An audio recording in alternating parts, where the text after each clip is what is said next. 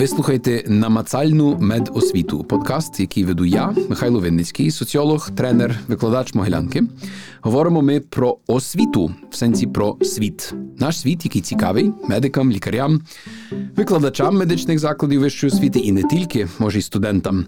Розмовляємо з цікавими співрозмовниками, намагаємося розмову вести в намацальний спосіб, але часто не зовсім на намацальні теми. Все ж не намацальне має бути доступне і тоді стає намацальним і практичним. Сьогодні наша розмова буде з Оксаною Петринич. Оксана надзвичайно цікава людина, тому що вона є ще, крім всього іншого, автором посібника, який називається Людяність та емпатія. І ми про нього сьогодні трошечки поговоримо. А пані Оксана викладає в Буковинському державному медичному університеті, і ми з нею трошки поговоримо про її, в тому числі, минуле. Наскільки я розумію, це було село біля Чернівців. І ви точно не з це одна з наших тем, е, таких, які ми повторюємо дуже часто в цьому подкасті. Ви не з медичної династії, я так зрозумів. так? Вітаю вас, пане Михайле. Вітаю всіх слухачів подкасту. Хочу сказати так, я насправді е, дівчинка з сільської місцевості народилася в селі Іванівці Чернівецької області. Е, моя родина це здебільшого вчителі. Бабуся була вчителькою впродовж всього свого життя. Мої батьки також вчителі фізики, і фактично дуже багато в родині ще було вчителів, говорячи про моїх двоюрідних е, сестер, моїх тьоть. І єдиним, хто мав стосунок до, до сфери медицини, це був дідусь, але знову таки зовсім дотично, тому що у нашій сільській лікарні дільничній він обіймав посаду заступника головного лікаря з господарської роботи. Угу. І фактично дідусь був тією людиною, яка дбала за благоустрій території, яка саджала квіти, дерева. І як я розумію зараз, все це також вносило свій позитивний внесок у процес одужання людей, які знаходились на лікуванні. Як так сталося, що з такої родини ви вирішили йти в медицину і ще до того вступили в медінститут? Ну, фактично, е, знову таки, коли підійшов час думати про напрямок у житті, у мене великого вибору не було, тому що, говорячи про ті часи, е, ну ким могла стати дівчинка? Вчителем, вихователем, лікарем, ну щось щось таке. Угу. Говорити про якісь інші сфери, е, ну напевно, навіть не доводилося. Зараз я думаю, що можливо я би себе хотіла реалізувати в it сфері, тому що я мала неабияку схильність до математики. У мене все дуже гарно виходило. Не пізно. Так, ну до речі. Я про це завжди пам'ятаю про свої здібності. Але на той час вибір все ж таки був між освітою і медициною. Угу. І е, знову таки, чому медицина? Е, все ж таки, дідусь поговорив зі мною і сказав, що це була його мрія, і каже: Подивись, е, твоя тітя Валя працює лікарем у Києві в інституті Стражеска, лікар-кардіолог. Можливо, все ж таки і ти подумаєш ще раз і станеш лікарем. І все ж таки я послухала дідуся. Він привіз мені питання, які потрібно вивчити. Він поїхав в Чернівці, роздобув цю інформацію, привіз і каже: вче. Це це от, от, це цікаво, як ви це розказуєте. Так. Роздобув інформацію Роздобув, так? так. в в умовах Гугла. Я думаю, що деякі наші молодші слухачі навіть собі не уявляють, що це означає роздобути інформацію в пізних 90-х роках. Це, до речі, були спеціальні газети, які на той час е, випускав Чернівецький медичний інститут. Тобто, це була друкована версія, де були перелік оцих питань: біологія, хімія. І я за цим переліком ходила до репетиторів. Ми вчили всі питання, і таким чином, уже потім фактично я е, гарно підготувалася і поступила до Чернівецького медичного інституту, не... склавши хімію на 5. О, і не шкодуєте? Принципі, не шкодую. Я не можу шкодувати, тому що дуже багато досвіду на моєму життєвому шляху е, я здобула хороших людей. Звичайно, були якісь злети, були якісь падіння, але говорячи про себе, ким я є зараз, я не шкодую. Тому що знову таки завжди є можливість для саморозвитку, і в разі чого можна себе, е, скажімо, е, ну рости далі і в цій сфері, в яких дотичних сферах, і в освіті, і в медицині можна зараз розвиватися паралельно. Фактично, моя робота вона поєднала оті дві мрії. Так, і викладацьку і е, лікарську. Я хочу чуть-чуть поговорити так само і про е, ваш час в медичному інституті, коли ви вчилися, тому що ну ви знаєте, що в нас на цьому подкасті ми вже мали е, зустрічі з Іваном Черненком, зустріч з Дмитром Нестором, студентом, який активіст якраз Львівського медичного інституту, чи радше тепер вже Української медичної асоціації студентської. М'яко кажучи, є критика того, як в нас виглядала, і як в нас по сьогоднішній день в деяких інститутах виглядає далі підготовка лікаря. Та? Що це є культура зазубрення, е, що це, якщо ти не з правильної сім'ї чи там з правильного бакграунда, то є таке приниження, називається Сідай 2. Розкажіть трошки про, про, про те, як ви ставитеся до того, що ви пережили. Ну, загалом я е, згадую студентські роки, звичайно, з вдячністю і з такою теплотою, тому що це справді найкраще, що буває у житті кожної людини. Але, звичайно, що були свої труднощі. Звичайно, що вчитися було дуже непросто. Е, у школі фактично е, я була краща у своєму класі. Об'єктивно краще. Ну тут я не можу це. Ну, я не соромлюсь цього сказати, так воно було. І я очікувала, що в університеті я фактично мені буде так само, як у школі. Да? Я буду в своїй групі, на своєму курсі, в числі лідерів. Але коли я почала вчитися, я зрозуміла, що е, масштаби матеріалу, які потрібно засвоїти. Ну, він колосальний. Я того не чекала насправді. Якщо взяти перший рік навчання, я пам'ятаю, що я лягала спати близько п'ятої ранку кожного дня. Е, хазяйка квартири, де я жила, сварилася, що я витрачаю багато електроенергії, вона мені рахувала ті кіловати. Ну, Пам'ятаю, що це був дуже складний час, і навіть я в один момент навіть хотіла забрати документи, тому що розуміла, що.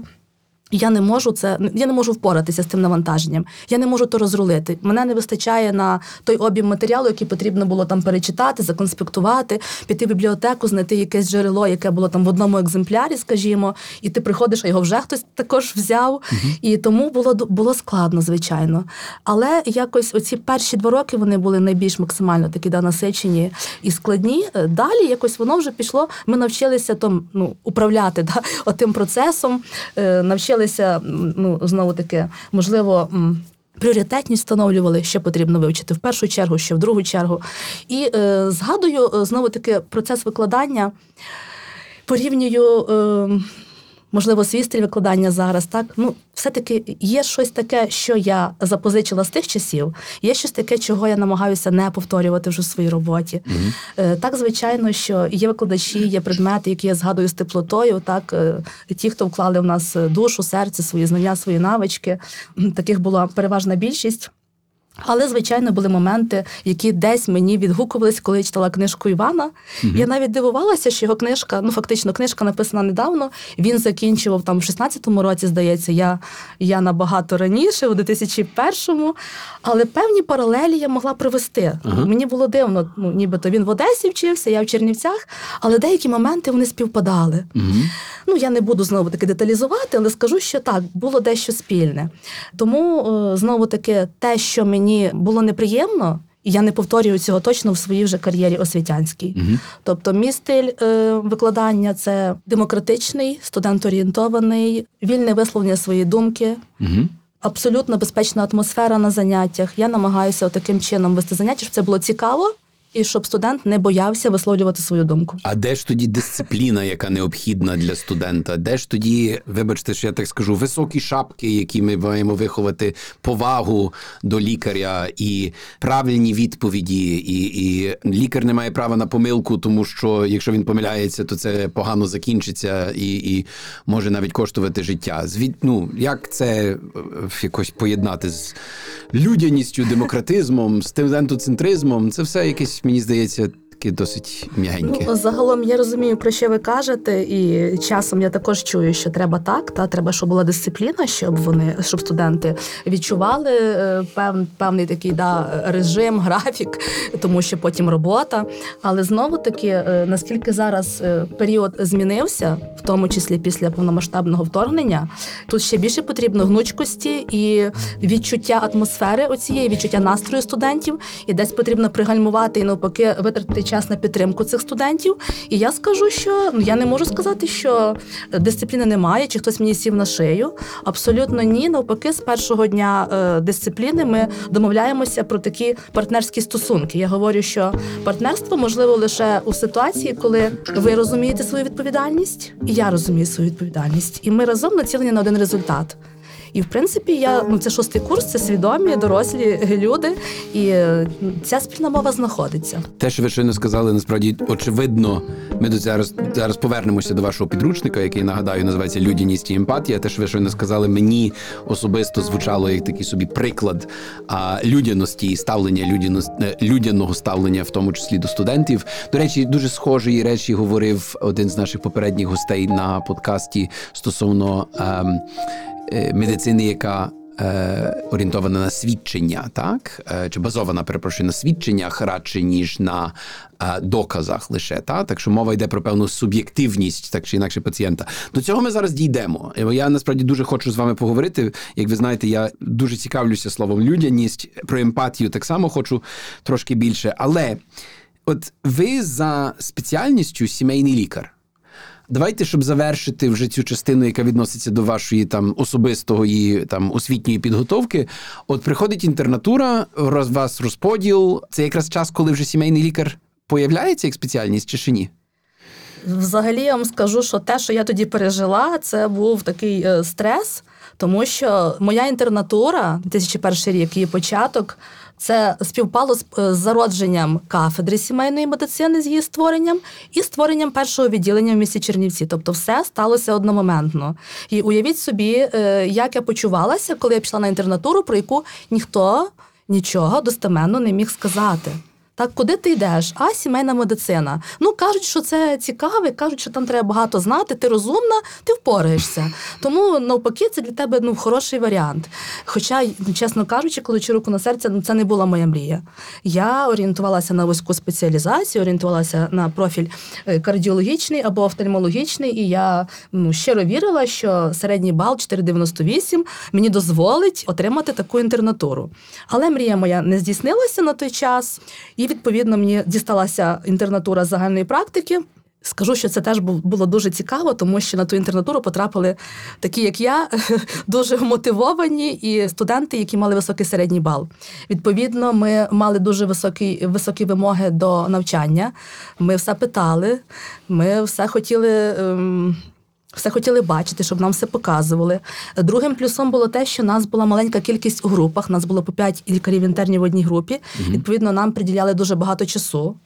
І хочу сказати, що коли ми, е, лікарі-інтерни е, сімейної медицини, ходили десь уже по наших базах стажування, відповідно там на якусь дисципліну, то ми там досить гарно виглядали в плані знань, навичок, і всі питалися, хтось тут такий розумний. А це Але... сімейні лікарі майбутні. Е, Я так зрозумів, що це такий цікавий психологічний момент, бо ви це зараз згадуєте позитивно. Так. Але ви мені попередньо розказували, що у вас навіть є фотка е, з моменту розподілу. Є в мене фотка, де я плачу після того розподілу. Так і е, я ридаю такими сльозами великими. І е, насправді пам'ятаю, що чоловік мій мене дуже підтримав і каже: знаєш, в житті буває по всякому. Ти через багато років будеш сміятися, дивлячись на цю фотографію. І, чесно кажучи, так воно і є, тому що знову таки ця професія вона відкрила і дуже багато можливостей, угу. тому що е, сімейна медицина, вона як фах, вона переживала свої знову таки теж злети і падіння. Так, і оце останній злет фактично був уже з початком реформування галузі охорони здоров'я, і також дуже багато вже різних проєктів почали відбуватися, які були дотичні до сімейної медицини, власне, і розвиток медичної освіти. Це ж також проєкт, який е, створений для освіти, покращення підготовки саме сімейних лікарів і медичних сестер. Ну я можу сказати, що це все правильно, що ви говорите теоретично, але ми маємо розуміти, що ставлення інших лікарів до е, сімейних. Ну, воно таке залишається по сьогоднішній день ну не дуже. Та? Ну, все-таки найпрестижніше це типу хірург, а особливо якщо ти кардіо чи там нейрохірург, так далі. Та? Точно не шкодуєте? Я точно не шкодую тому що я вважаю, що я реалізована зараз на своєму місці. У мене є кілька проєктів паралельно, тому мені цікаво, я зайнята людина, і я я відчуваю, що я реалізована, і і, і знаю точно, що це не закінчення, що це лише ну якийсь черговий крок у моєму житті. Звичайно, я розумію, що е, десь з боку, можливо, з точки зору там вторинної ланки, вузьких спеціалістів існує іноді е, фактично таке відношення, але все ж таки в ході реформи багато вузьких спеціалістів теж розуміють, що партнерські стосунки з сімейним лікарем це є ситуація виграшна для обох сторін. Тому, власне, маючи хороші е, дружні зв'язки з сімейними лікарями, так само виграє і вторинка. Тому що знову таки кажучи про те, що якесь направлення, скажімо, да, воно деперсоніфіковане стосовно конкретного лікаря. Але в дружній бесіді кожен лікар, звичайно, може порадити людині, так своєму пацієнту, до кого краще звернутися, хто є фаховим як професіонал і хто є емпатичний як людина, так я вам скажу, це все дуже добре, що ви говорите, і мені дуже воно гарно звучить. Воно дуже е, кажуть правильно, але я моя моя робота час від часу запитувати такі деякі провокативні запитання. Нас е, один з наших подкастів був з Ігорем Заставним, який є, як ви знаєте, співвласником амбулаторії приватної е, сімейної медицини. І він насправді сказав дуже правильно, що ну, лікарі дивляться на сімейних лікарів, це така собі професія для жінок. Та?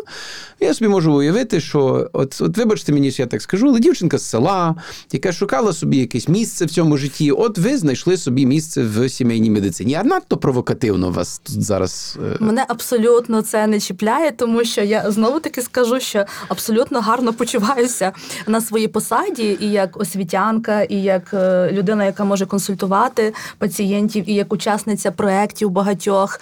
Е, ми проводимо тренінги, в тому числі з психічного здоров'я для сімейних лікарів. Отож, е, тут все нормально. Я розумію, що знову таки є лікарі, які ставляться так. Ну так, а чого ми повинні ходити і кричати Ставтесь до нас краще? Угу. Ми робимо свою роботу, ми самодостатні. Питання до них, чому вони так ставляться? Можливо, вони втрачають щось позитивне для себе в процесі такого ставлення.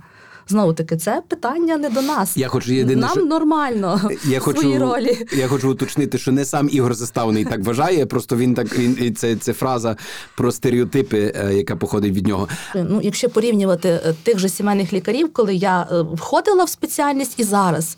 Це ж різні речі абсолютно, mm так? Скільки зараз є історій успіху? Е, безпосередньо я коли показую своїм студентам е, знову таки Вадима Вуса, це для мене от взірець сімейного лікаря. Він себе називає дуже просто сільський сімейний лікар з Карпилівки. А для мене це, ну знаєте, це лікар, на якого треба з якого треба брати приклад в служінні своїй громаді, своїм пацієнтам. Е, Вадим це один з прикладів, якого я показую як людину, яка завжди росте в своїй професії. Далі, скажімо, Михайло Данильчук, це лікар з Тернопільщини, який так само мав вибір змиритися своєю зарплатнею, але продав бабусину квартиру і зробив собі практику. І це теж такий приклад, який для студентів ну дуже цікавий. Як можна в своєму житті змінити щось? Третій приклад, звичайно, він до Чернівців дуже дотичний, тому що це наш Юрій Сутничук, теж лікар ФОП. І у цій історії, коли лікарі завдяки правилам гри. Чітким, зрозумілим змогли змінити свою долю.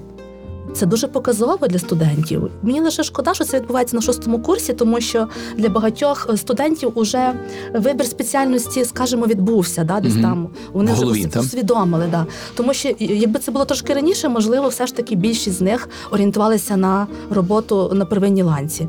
Говорячи знову таки про вторинку. Багато лікарів Торенки у нас проходять перекваліфікацію на сімейного лікаря. Знову таки, іде реформа, іде оптимізація якихось закладів. Не кожен зможе встояти так в цьому процесі. Тому е, тут ще питання, да, кому більше пощастило, говорячи да, тією мовою.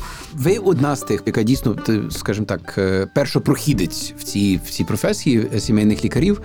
Але я знаю, що, наприклад, сьогодні ми маємо ситуацію, коли люди можуть навіть і захищатися з тематики, яка виходить е, з сімейних лікарів. Вас цього не було можливо, правда? Ви там ви не могли реалізуватися як дослідник е, в той час, е, як так, в сімейному лікарі. Коли я почала працювати на кафедрі сімейної медицини, знову таки да, це було запрошення від мого завідувача кафедри Семена Вісеровича Білецького, який мене, скажімо так, переманив з практичної діяльності на викладацьку діяльність на роботу викладача.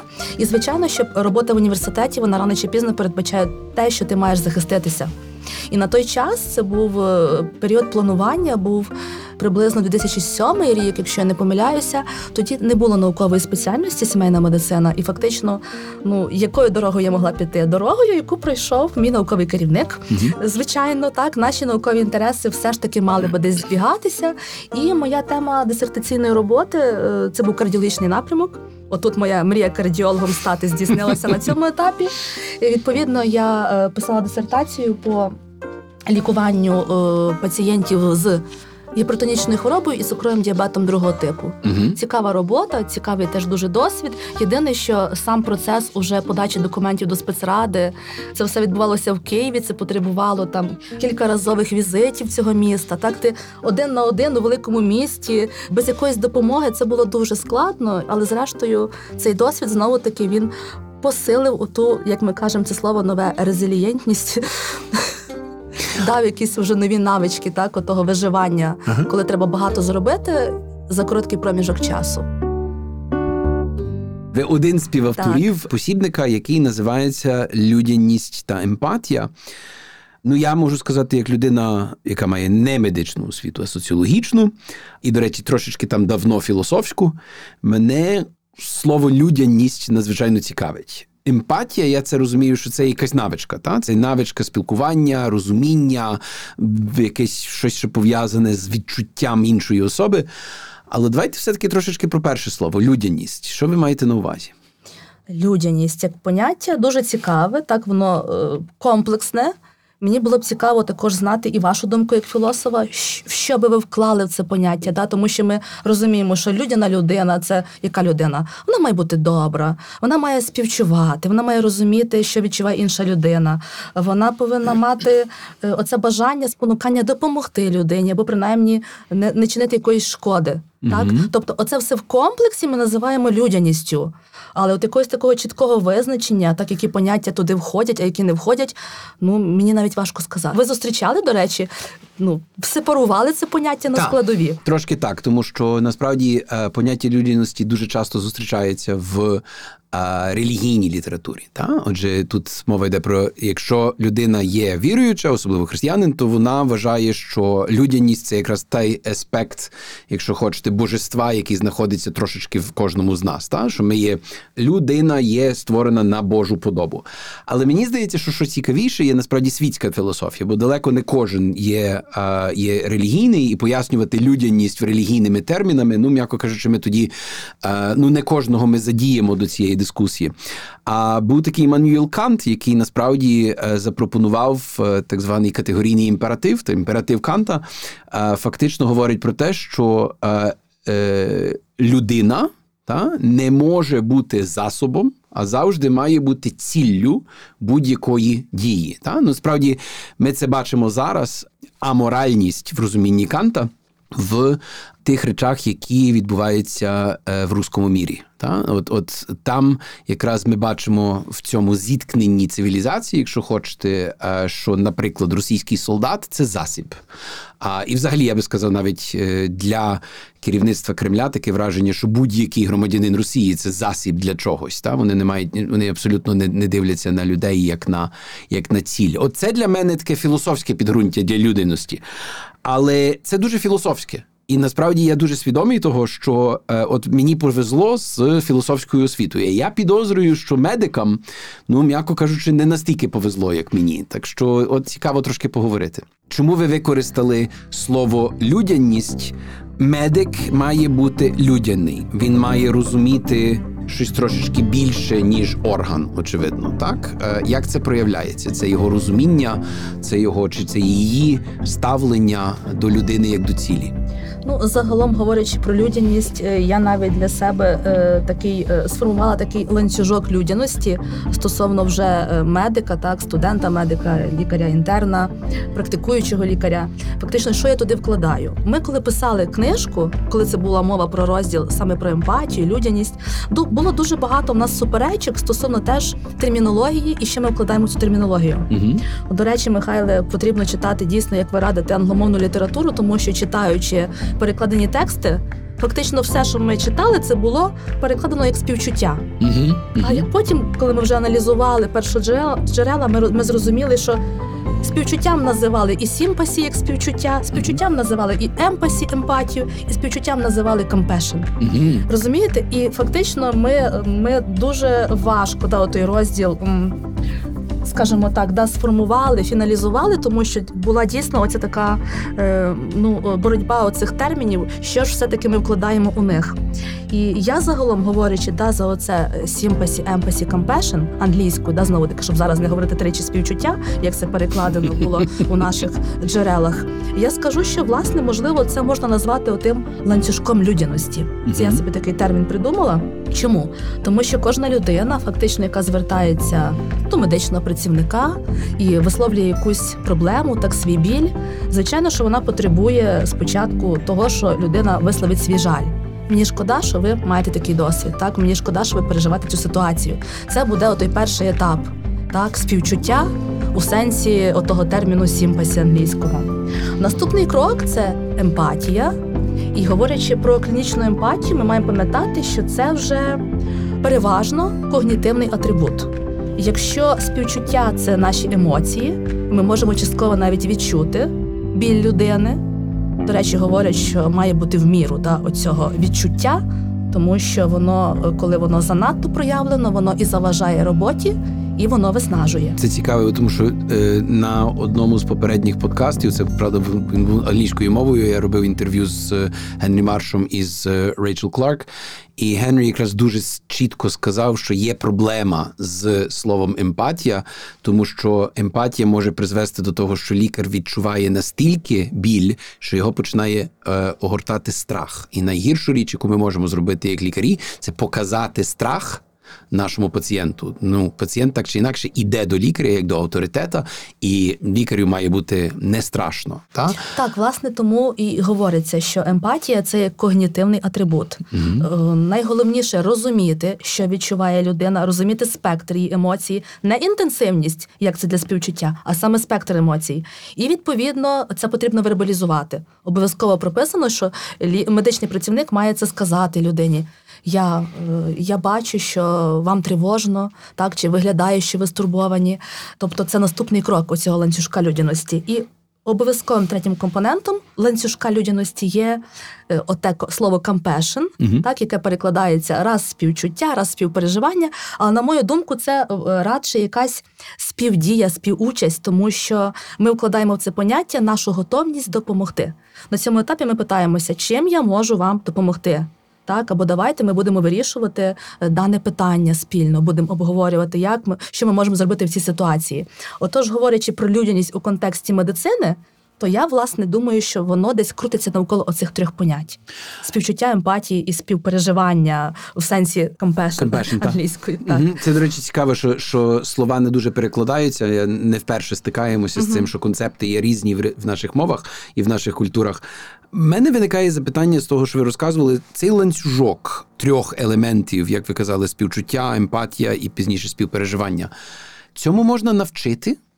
І так і ні. Чому чогось можна навчити, про щось можна говорити, але ми не можемо бути впевнені, що воно сформувалося як відношення, uh-huh, так uh-huh. В, в того, кого ми навчаємо. Говорячи про співчуття, це все ж таки вроджена якість, тому що це про е, нашу здатність відчувати. Це те, що все таки є більш вроджене uh-huh. і говорячи про емпатію, це вже набуте. Угу. Воно пов'язано вже з діяльністю кори головного мозку. Це те, чого можна навчати, так когнітивна е, функція. І говорячи про співпереживання, так само, е, скажімо, можна навчити алгоритму, що говорити, як вербалізувати оце бажання допомогти. Так, цього можна навчити. Але так, як ви правильно сказали, чи ми точно достеменно будемо розуміти, що людина і сформувала правильне відношення, чи вона не як робот, просто слідує інструкціям, але внутрішньо не має переконання, що потрібно робити так само само. Ну, це питання завжди було для мене дуже цікавим, як оцінювати відношення. uh І я коли задавала це питання Ользі Бершацькій, uh нашій тренерці улюбленій, і я питалася, як розуміти, чи людина не симулює відношення. uh Ну, це насправді ж питання. І вона сказала так, що. Навіть симуляція правильного відношення це вже фактично якби початок дороги до формування відношення. Ну тут можна. Я я насправді Олю дуже поважаю. Вона ж е, е, довший час була керівницею центру е, забезпечення якості е, освіти в Могилянці, і я так само з нею багато працював і дуже дуже її люблю. Але я можу сказати, що я тут в цьому випадку не впевнений, що я погоджуюся, тому що от я боюся, що ми, заводячи в навчальну програму лікарів цього типу навички, а співпереживання ми фактично їх вчимо бути акторами. І трошки дволичними. Моє запитання фактично зводиться до того, чи співпереживання це є елемент навички, чи це все-таки ми можемо вивести на якийсь морально-етичний рівень, чи ми це намагаємося робити? Чи може вже на шостому курсі це запізно? Ну, безперечно, ми маємо все одно це провести через оцей вищий рівень, як ви кажете, морально-етичний. Звичайно, це буде більше більш правильно, більш ціннісно, і ми тоді будемо точно переконані, що людина робитиме саме так. І власне, як ми це формуємо? Ми читаємо певні історії, Угу. ми намагаємося їх аналізувати. Я завжди звертаюся до особистого досвіду, який переживали студенти, чи їх там родичі, знайомі. Аналізуємо. І до речі, ну кожен має чим поділитися. І Угу. кожен уже аналізуючи, рефлексуючи так про свою якусь уже особисту історію, вони розуміють, що все ж таки це не є зайве. Ще скажу, що як ми взагалі доходимо до розуміння, що це потрібно вчити, так тому що говорячи загалом про людяність, можливо, вони б не задумались, наші студенти, що це важливо. Але коли на початку дисципліни ми намагаємося вияснити, що важливо для того, щоб ви пішли саме до цього лікаря, не один раз, а багато разів тривало ходили, е, зверталися, то студенти нам пишуть там багато дуже оцих характеристик, і потім ми їх розкладаємо там да, на певні групи. І кожна група дуже часто е, згадує саме доброту, емпатію, співчуття. І я кажу: бачите, це не я сказала. Це ви сформували, це ваша ідея, що саме оцей лікар буде таким, до якого ви підете, поруч з тим, що він буде професійний. Так? Тому е, їм, їм е, не є чужим оце поняття співчуття, співпереживання. Єдине, що це потрібно підняти, це потрібно відзеркалити від їхнього досвіду, щоб вони зрозуміли, що це. Те, чого вони також свій час потребували, чого їм десь не вистачило, у проживаючи якийсь свій досвід. Знаєте, я хочу з вами поділитися маленькою історією. Я пам'ятаю з дитинства свого. А це вже дуже давно. Але я пам'ятаю історію, коли е, нас був сусід е, на дачі, який мав е, пневматичний пістолет. І хлопчик е, взяв цей пневматичний пістолет. Нам було, я думаю, десь 10-11 років. Два хлопці е, жили поруч. І він мене витягнув, цей мій, цей мій сусід, е, ну, хлопець, витягнув мене на озеро, і він почав мені показувати, як то він вміє пневматичним пістолетом стріляти в жаб. Та? І як це дуже цікаво дивитися, як типу ця кулька, вона, вона встрілює і там все, все вибухає. І, ну, коротше, я пам'ятаю, що я словом на це дивився, і е, мені просто було дуже шкода тієї жаби. Та? Чому я це згадую зараз? Тому що ви говорили про те, що от студенти ваші, вони ви викликаєте у них власне цей елемент емпатії, а е, там згадують вони, можливо, свої якісь історії і так далі. А бувають такі абсолютно бездушні студенти, які заходять до вас, і ви просто не знаєте, що з ними робити, тому що там видно, що, що вони готові не то, що стріляти жаб, а готові просто задля якоїсь цілі зробити речі, які просто ну явно не входять в концепт людяності. Чесно кажучи, на щастя, таких не було. Мгм. Можливо, вони маскуються, але я не спостерігала. Хоча, забігаючи, можливо, наперед, трошечки вже е, згадуючи те, що ми проводили дослідження по визначенню рівня емпатії, Угу. то не згадуючи середні цифри, скажімо, того рівня емпатії, а мінімальну е, цифру, яку ми отримали в дослідженні, там було близько 60 за шкалою від 20 до 140. Тому я розумію, що такі все-таки люди є серед нас, да, з таким ну, рівнем емпатії, який бажав би бути вищим, звісно. Тому Розкажіть трошечки більше про це дослідження. Що це за що це за вибірка? Що це за люди? А загалом дуже цікаво. Так, україно-швейцарський проект він е, запропонував новий вид діяльності, так на- наукову діяльність для освітян. І був оголошений конкурс так на якусь цікаву ідею, яка була би підтримана проектом, в тому числі там фінансування видавництва цієї статті, тому що має бути е, публікація у журналі, який індексується в е, наукометричній базі Скопус обов'язково. Тому е, фактично я коли сіла думати над цією ідеєю, то е, зрозуміла, що потрібно і потрібно, і мені цікаво вибрати таку тему, яка була б пов'язана з якоюсь моєю попередньою активністю. Відповідно, оця книжка, наш посібник про емпатію, і людяність. Вона ж це цілий рік життя пішов да, на її створення разом з усіма співавторами. І відповідно хотілося якогось продовження в плані. Ну, дійсно, я подумала, а чи можна виміряти ту емпатію? Так, і коли почала вже цей науковий пошук, зрозуміла, що так, є шкала, яка фактично є стандартизована саме для вимірювання емпатії в контексті, в контексті стосунків лікар-пацієнт. Так, це саме шкала емпатії Джеферсона. Зрозуміла, що робота не початий край, тому що вона не є перекладена українською мовою, ніхто її не валідизував в Україні. Потрібен дозвіл на всі ці процеси. Ну, відповідно, такий виклик був ще той, але ми його використали та оцю ідею, і е, фактично ми провели вже цей етап збору даних. Ми опитували наших студентів за цією шкалою визначали рівень емпатії, задаючи там 20 питань, які входять в дану шкалу. Паралельно, звичайно, інші показники ми ще е, дивилися, там, скажімо, соціодемографічні, так, рівень стресу ще визначали, тому що не часом ми знаємо, що ну не часом, а воно пов'язано. Рівень стресу він пов'язаний з тим, наскільки ми здатні емпатувати. Mm-hmm. В стресовому стані людина виснажується і ця здатність зменшується. Тому ми так наперед подумали, можливо, якщо ми отримаємо якийсь показник такий, який бажає бути кращим, можливо, буде цікаво також подумати, чи є чи не пов'язано це з рівнем стресу, тому що війна в країні, mm-hmm. безперечно, це впливає. Тому так, тому у нас дослідження фактично ну на етапі зараз вже написання цього е, нашої нашої роботи, але поки теж що дуже це результати. Досвід. Я так зрозумів, що це поки що це результати на базі опитування студентів, так, так? так. в медичному Буковинському державному медичному університеті. Так, Звичайно, У вас немає можливості порівняти з іншими університетами. З іншими університетами в Україні точно ми не можемо порівняти, тому що це перше взагалі використання шкали в Україні. Ага. В Україні воно взагалі не використовувалося. Ми можемо порівняти е, приблизно з іншими країнами, угу. там, скажімо, з Туреччиною, Бразилією, Іспанією, там де також використовували дану шкалу. Ми це будемо робити вже, коли будемо описувати вже все це в нашій статті. Чи ми більш емпатичні, чи менш емпатичні, так? Так. Ясно. І знову ж таки, це питання було би, мені здається, надзвичайно цікаво. Я все-таки би наголошував, якщо нас слухають студенти і студентки, які б хотіли б, наприклад, кваліфікаційну роботу соціології провести, використовуючи цю цю шкалу в інших університетах. Мені здається, що це було б надзвичайно цікаво. Там, правда, є морально-етичні певні елементи е, стосовно того, наскільки правильно перевіряти різниці. Ну, тим не менше, мені здається, що це було б дуже цікаво подивитися, наприклад, чи медики більш чи студенти, які йдуть в медичну професію, чи вони більш емпатичні, чи менш емпатичні, наприклад, ніж інші спеціальності.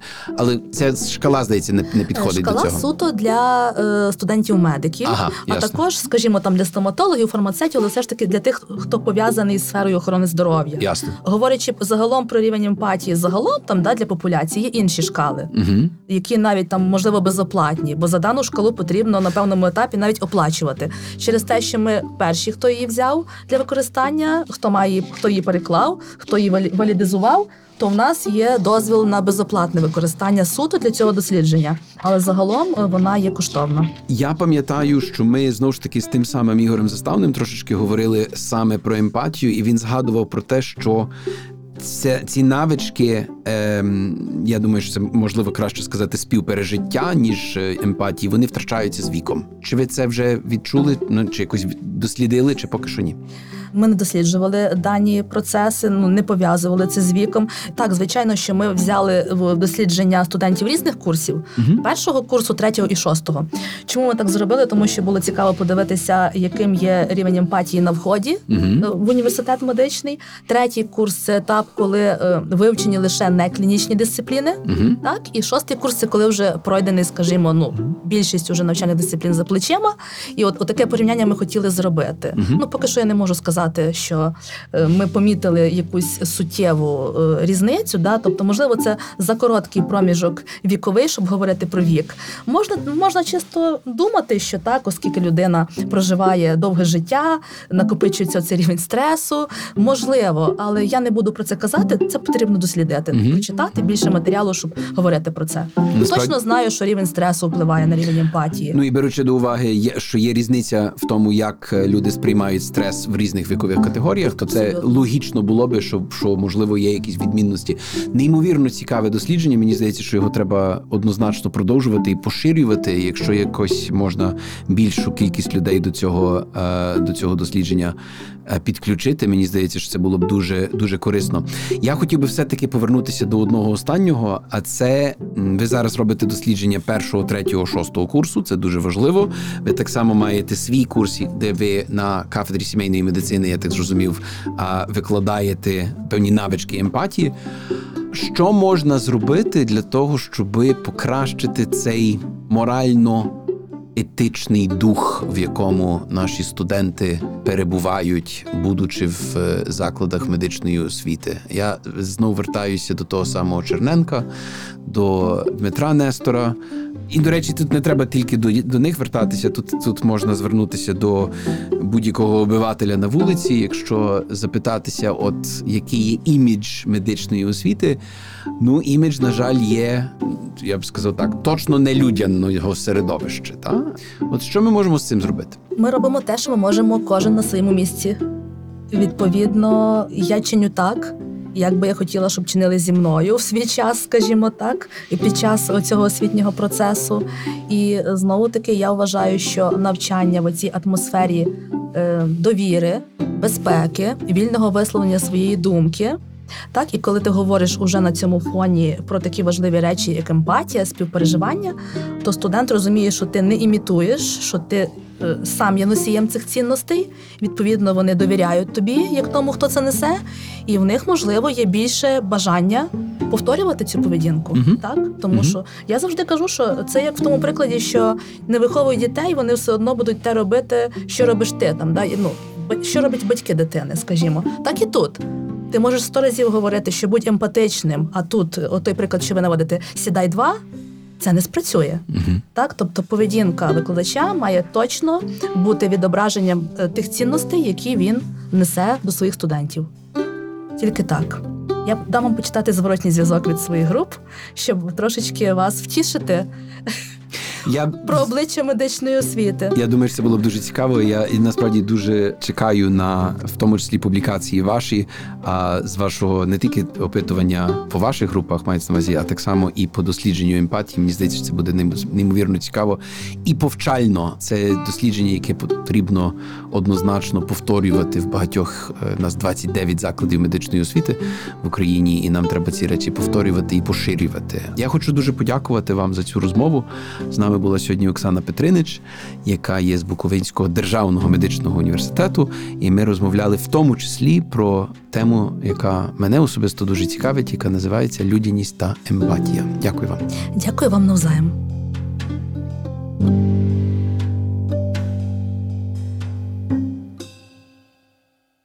Вітаю усіх, хто хоче поліпшити медицину в Україні. Наша п'ята зустріч присвячена хибним уявленням геніального вченого та його одержимості у їх поширенні. Я Дмитро Гуляєв, і тема нашої сьогоднішньої зустрічі як Нобелівський лауреат став мракобісом. Діапазон наукових інтересів американського вченого Лайнуса Полінга був надзвичайно широким і включав, зокрема, мінералогію, кристалографію, структурну хімію, квантову хімію, молекулярну біологію і ще багато іншого. На додаток до численних поважних наукових винагород, премій почесних звань, у 1954 році він був удостоєний Нобелівської премії з хімії за дослідження природи хімічного зв'язку та їх застосування до пояснення будови складних молекул. Другу половину свого тривалого та плідного життя він значною мірою присвятив політичній діяльності, боротьбі за мир, обмеження ядерної зброї та контроль над нею, забороні ядерних випробувань в атмосфері. Ця його активність також визнана світом. У 1962 році він нагороджений Нобелівською премією миру. Лайнус Полінг єдина особа, яка одноосібно отримала дві Нобелівські премії, хоча і в різних галузях діяльності. Та як це не прикро, більшість людей, які чули прізвище Полінга і навіть знають, що він був Нобелівським лауреатом, гадки не мають, чим саме він займався у науці. Полінг запам'ятався людству як активний пропагандист застосування мегадоз аскорбінової кислоти, відомої також як вітамін С, для лікування хвороб та запобігання їм. Це його захоплення почалося з того, що у 1966 році його товариш, хімік Ірвін Стоун, не плутати з письменником Ірвінгом Стоуном, який досліджував властивості аскорбінової кислоти як консерванта харчових продуктів, порадив йому приймати вітамін С для запобігання та лікування простуди. Хімік, який не був хоч якось пов'язаний з медициною, чомусь вирішив, що усім людям доречно приймати щоденно по кілька грамів вітаміну С, попри те, що фізіологічна потреба в ньому складає лише кілька десятків міліграмів на добу і цілком задовольняється повноцінним збалансованим харчуванням. На підставі власного досвіду застосування 3 грамів вітаміну С щоденно в Полінга склалося враження, що частота виникнення в нього застуди стала меншою, а перебіг легшим. Для доведення своєї гіпотези Полінг та Стоун навіть виконали свого роду клінічне випробування. Втім, навіть при поверхневому погляді очевидно, що їх випробування було дуже упередженим. Групу лікування в ньому складали, вочевидь, здоровіші особи, ніж включені до групи плацебо. У 1970 році Полінг оприлюднив книгу Vitamin C and Common Cold Вітамін С та застуда, в якій виклав свої спекулятивні міркування щодо буцімто лікувальних властивостей вітаміну С. Ця книга дуже швидко стала бестселером, і завдяки їй мільйони легковірних обивателів і навіть лікарів у всьому світі колись стали і залишаються, або навіть і досі і знов стають прибічниками прийому мегадоз вітаміну С. Попри засудження з боку медичної спільноти, Полінг став завзятим пропагандистом своїх маркобісних уявлень, виступав з лекціями, писав книжки та статті для обивательської преси, давав численні інтерв'ю. Кумедно, що оскільки серйозних наукових аргументів, що були потримані з пристойних досліджень, в нього не було, на обкладинках його книг та в анонсах його статей чи інтерв'ю чи не завжди красувався напис на кшталт Нобелівський лауреат розповідає, як уникнути застуду, або ж навіть як вилікувати рак. На початку 1970-х років він сформулював концепцію ортомолекулярної медицини, що промотувала лікувальне значення вітамінів та амінокислот. У 1973 році він, попри відсутність будь-якого особистого бекграунду у медицині, заснував науковий медичний інститут Лайнуса Полінга, який саме очолив. Полінг щиро вважав, що прийом антиоксидантів, зокрема і вітаміну С у високих дозах, сприяє зціленню від багатьох захворювань, включаючи різні злоякісні пухлини. Ця віра ґрунтувалася, мабуть, на результатах кількох досліджень на культурах тваринних клітин, у яких додавання вітаміну С до культурального середовища призводило до зупинки росту чи навіть загибелі пухлинних клітин. Однак ані клінічні випробування у людей, ані метааналізи клінічних випробувань, що включали тисячі пацієнтів, не виявили жодного позитивного впливу антиоксидантів ані на прогресування пухлин, ані на виживання пацієнтів. Ба більше, антиоксиданти часто призводять до ускладнень чи навіть можуть підвищувати летальність серед пацієнтів зі злоякісними пухлинами.